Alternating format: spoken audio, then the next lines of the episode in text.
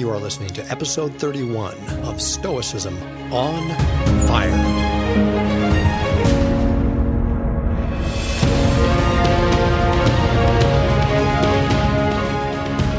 Hello, everyone. This is Chris Fisher, welcoming you to the Stoicism on Fire podcast, where the ancient practice of Stoic philosophy as a way of life and rational form of spirituality is still alive.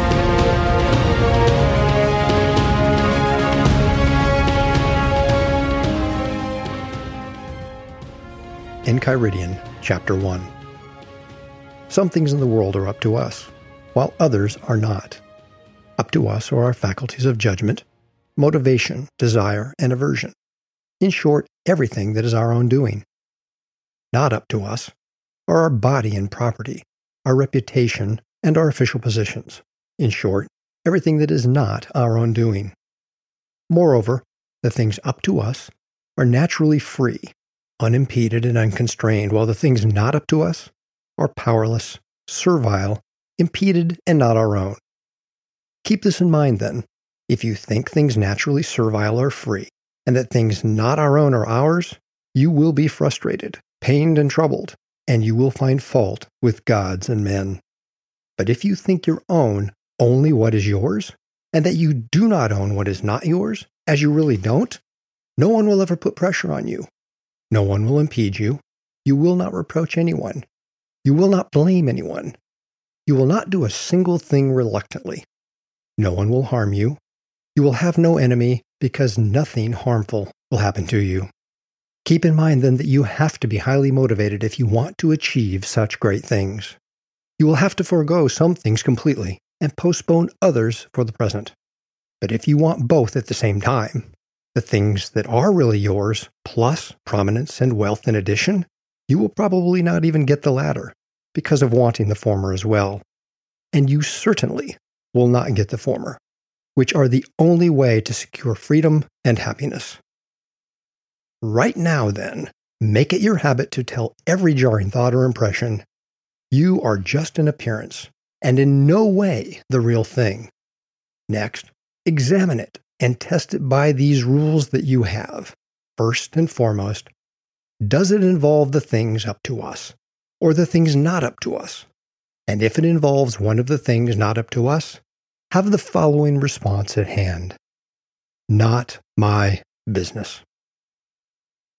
As I noted in the last episode, the focus of this podcast series exploring the Enchiridion will be Epictetus's concept of freedom, which is not the same as the commonly held concept of freedom as a human right or political entitlement.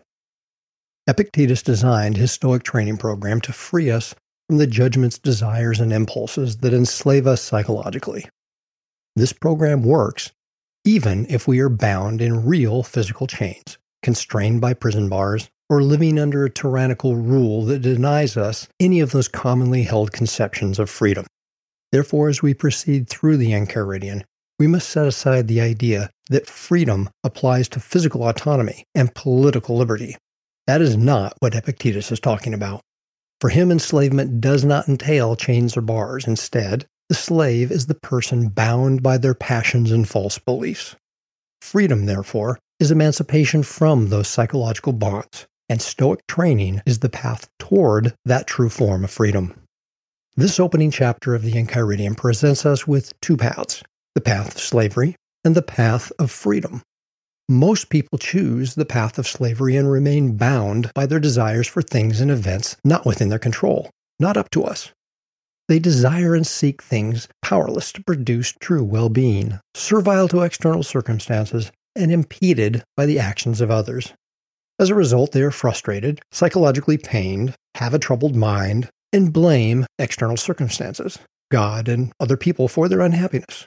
Fortunately, Epictetus provides us with an alternative path the Stoic path toward true freedom. This path teaches us to break the bonds of those externals and to desire and seek only those things that are in our complete control, and thus are naturally free from external circumstances, unimpeded by others, and unconstrained by nature. Epictetus makes an astounding promise to those who follow the Stoic path toward that true form of freedom. He says, No one will ever put pressure on you. No one will impede you. You will not reproach anyone. You will not blame anyone. You will not do a single thing reluctantly. No one will harm you.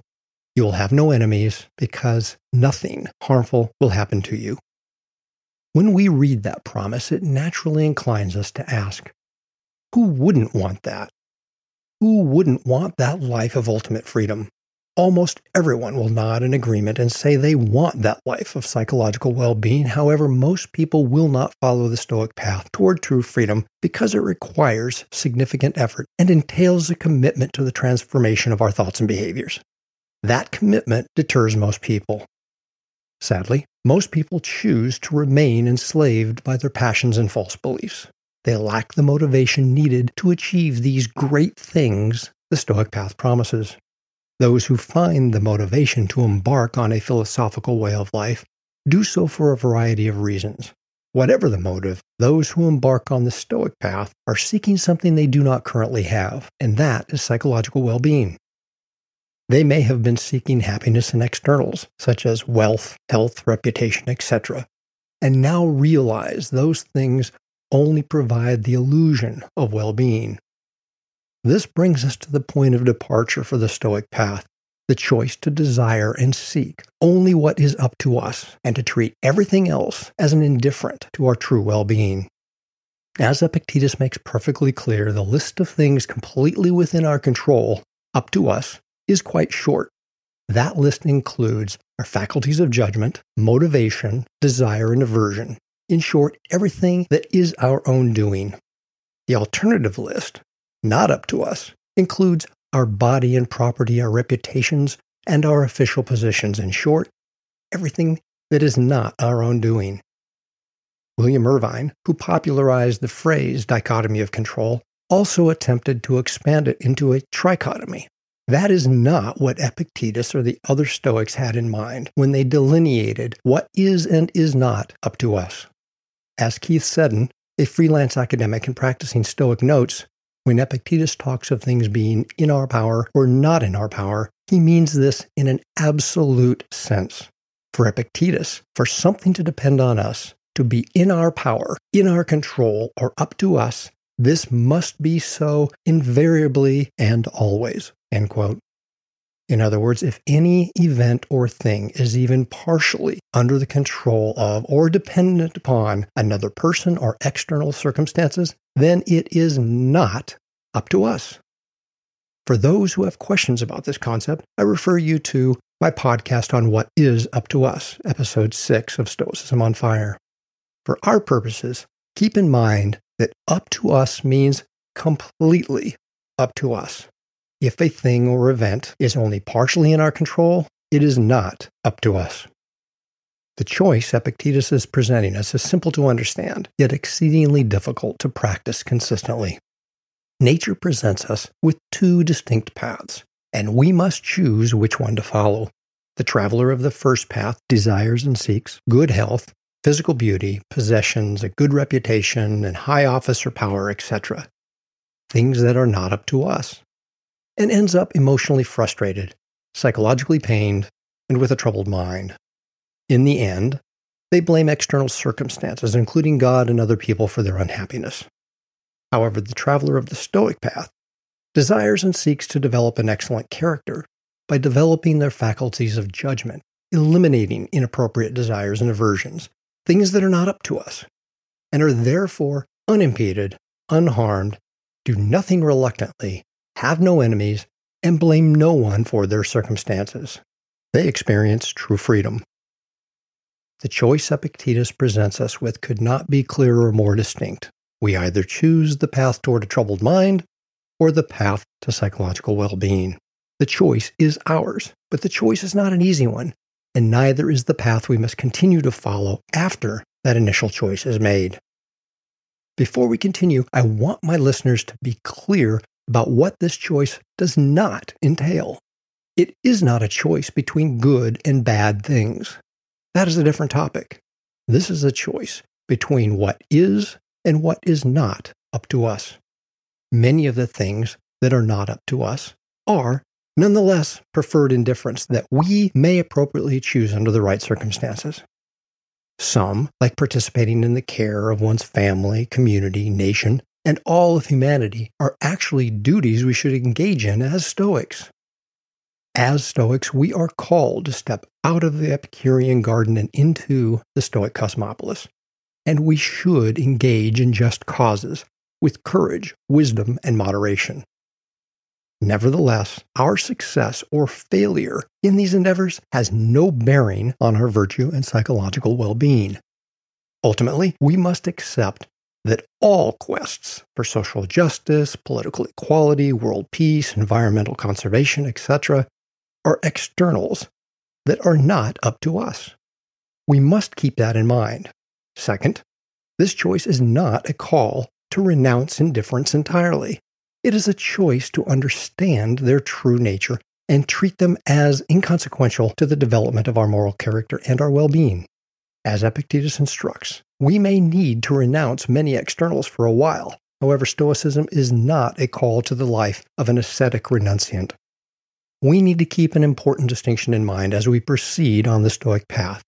Preferred indifferents like good health, property, reputation, and positions of power and authority are not incompatible with the Stoic path toward freedom. They are inconsequential to it. Possessing those externals does not impede our path toward freedom. Instead, it is our desire for them and our fear of not having them that leads us to psychological distress as we will see in Enchiridion 15. If fate happens to bring us these preferred indifferents while we are at the banquet of life, we can stretch out our hand and take a portion. However, we must not extend our desire toward them. Stoicism teaches us we can be truly free even while imprisoned, living in slavery or under tyrannical rule, or while sick and impoverished. This is certainly counterintuitive when viewed from the perspective of modernity. However, it is the most profound truth that Stoicism has to offer. Any psychological misery we endure is misery of our own making via our judgments, desires, and aversions. The corollary is also true. If we desire and seek externals for our happiness, everyone with authority over any of our circumstances is bound to be our master. Discourses 4.1.59. Epictetus makes this point perfectly clear. If you desire externals, you are giving yourself up to slavery and submitting your neck to the yoke. Discourses 4.1.77. This brings us to the reason why most people remain on the path of slavery to their own desires and false beliefs. Epictetus tells us that we must be highly motivated if we want to achieve such great things. What are those great things? A life that is naturally free from external circumstances, unimpeded by others, and unconstrained by nature because it seeks only what is within our complete control an excellent moral character. It is a life of virtue and well being. The Stoic path of freedom is not an easy path, as I've said before. We should not expect it to be easy when we consider the great things it has to offer us. As Epictetus makes clear, the path requires that we forego some things completely and postpone others for the present. Why? Because we cannot pursue those great things, freedom and well being, while simultaneously desiring and pursuing preferred indifferents like prominence and wealth. Epictetus advises us that if we pursue both simultaneously, we will probably not get prominence and wealth, and we certainly will not get those great things promised by the Stoic path to freedom. This passage from the Enchiridion more than adequately contradicts the attempts by some people to use Stoicism as a tool for personal success in business, sports, personal relationships, etc. Again, it is not that any of those preferred indifferents are incompatible with Stoicism or must be renounced as part of Stoic practice. However, we cannot desire and pursue those externals while simultaneously desiring and pursuing freedom desiring externals enslaves us to them. Epictetus instructs us to desire and pursue only what is in our complete control virtue. We may become a more successful business person as a consequence.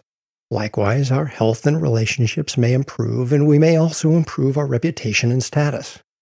However, the opposite may also result from our pursuit of an excellent character, and true freedom. We may end up all alone, sickly, shamed, homeless, and living in poverty. The point is this these externals are inconsequential to our pursuit of virtue and well being. Therefore, according to Epictetus, if you are using Stoicism to achieve financial success in business or fame in sports or to pursue anything other than an excellent character, you will probably not get what you desire, and you certainly will not get those great things promised by the Stoic path of freedom and happiness. Those who extract Stoic principles and mind hacks from the Stoic way of life may find them useful to achieve the externals they desire. However, they are not practicing Stoicism as Epictetus or any other Stoic practiced it. And they certainly will not get those great things promised by the Stoic path of freedom and happiness as long as their attention, prosoche, is divided between externals and the development of their moral character. Because Arrian created the Enchiridion as a handbook of short lessons that remind the practitioner of Epictetus's deeper teachings, he ends this first chapter with a Stoic practice that we can begin using right now. Epictetus tells us, Right now, then, make it your habit to tell every jarring thought or impression, you are just an appearance and in no way the real thing. End quote. That is the first part of a three step action plan to deal with every jarring thought or impression that we encounter. I discussed this practice for dealing with impressions in Stoic Logic, The Discipline of Assent, episode number nine. The steps are stop it, strip it bare, and see it from a cosmic viewpoint. You may benefit from listening to episode 9 again after you've completed this episode. However, here's a brief summary of those three steps. Number one, stop it. Set up a stoic roadblock for impressions. The point of this step is to stop the almost automatic and frequently unconscious internal process of attaching a value judgment to impressions.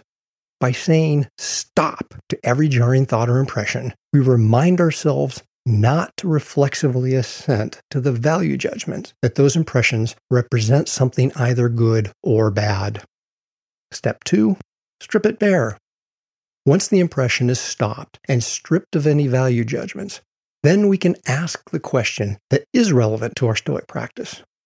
Does this impression involve anything that is in my control? Does it involve a judgment, a desire or aversion, or an impulse to act that is completely within my control? The answer to that question moves us to step three. See it from a cosmic viewpoint. If the impression does not involve anything in my control, say, not my business. In other words, the thing or event is the business of the cosmos, providence. It is inconsequential to my character, virtue, and well being. The obvious corollary is this if this impression does involve a wrong judgment, desire, or aversion, or impulse that is within my control, then embrace it and accept it as an opportunity to grow. As I pointed out in episode 9, Epictetus taught these same three steps in Discourses 2.18, which reads Wait a while for me, my impression. Let me see what you are and what you're an impression of. Let me test you out, and then don't allow it to lead you on by making you picture all that may follow, or else it will take possession of you and conduct you wherever it wants. This famous first chapter of the Enchiridion presents us with a potential life changing choice. We can choose to remain on the path of psychological slavery, bound by the chains of our desires, aversions, and false beliefs, or we can choose to follow the Stoic path toward virtue, true freedom, and psychological well being. The choice is wholly ours to make. While we are free to choose which of these paths we follow, we are not free to choose the consequences of that choice. Nature already determined the consequences, and Enchiridion makes them quite clear a troubled mind versus true freedom.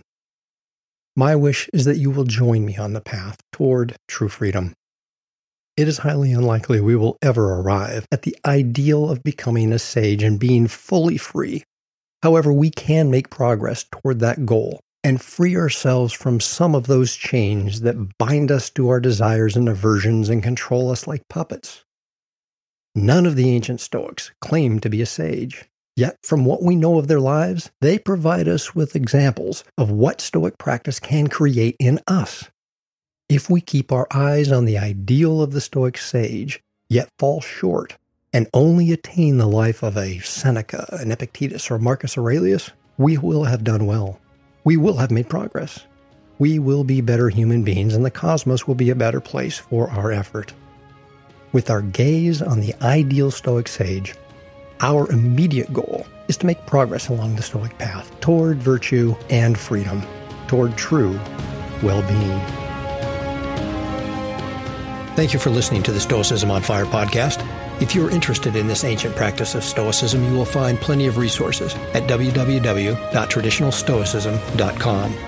If you're interested in a social media environment where this form of Stoicism is discussed, please join us on Facebook in the Traditional Stoicism group. If you enjoyed this podcast, please consider leaving a positive review on the platform where you listen to this podcast. That tells others this podcast is worth listening to and thereby introduces more people to the ancient spiritual practices of the Stoics. If you have feedback or a great podcast idea for me, send me an email at Chris, that's C H R I S, at traditionalstoicism.com. Until next time, I hope you will continue exploring traditional Stoicism, where the cosmos is alive with the meaning and purpose of the divine creative fire of the ancient Stoics. I wish you well and encourage you to keep your practice of Stoicism on fire.